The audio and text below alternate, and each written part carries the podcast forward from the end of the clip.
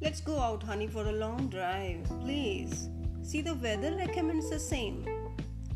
Shreya babishly cuddled around her hubby and said, Rohan just smiled. No office today, please. Grow up, baby. He squeezed her shapely nose and went on tying the knot of his blue tie. There's no fun in growing up if this merely means work, work, and more work. She ruffled his nicely done hair and laughed like a baby. Let me. He undid her knot of hair and pegged from her lips. Hmm, I'm not going to be pleased that way. I wanna, wanna, wanna be on highway right now and halt somewhere near a roadside dhaba, sit tea in the earthen pot and drizzle, me smiling, brushing aside the raindrops from my hair. She went on elaborating poetically the type of special long drive she craved for.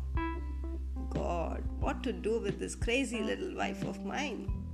Rohan brought her back to the real world where work was very important. More important, perhaps, than the dhaba chai and getting drenched in rain together. Let me go now. We'll go out on Sunday. That's a promise. Fine? He patted her like she actually was a nine year old girl. He knew somehow, inwardly, she was right. Things were pretty different before they got married. She would telephone him from wherever she would be, whenever it rained, and the meeting would be fixed without the least grudge on either part. They would go out on bike, clinging to each other, listening to their favorite songs. Shreya was childish, thinking this would go on forever. Shreya could see he was lost too, lost in past. If you could come to meet me whenever I called, was work not there in your life then? She asked with a put on annoyance. I couldn't afford to lose you then. He poked his fingers in the dimples of her cheeks. Can you now afford to lose me, darling? Her eyes twinkled mischievously. Shut up, he said, sealing her lips with a deep kiss.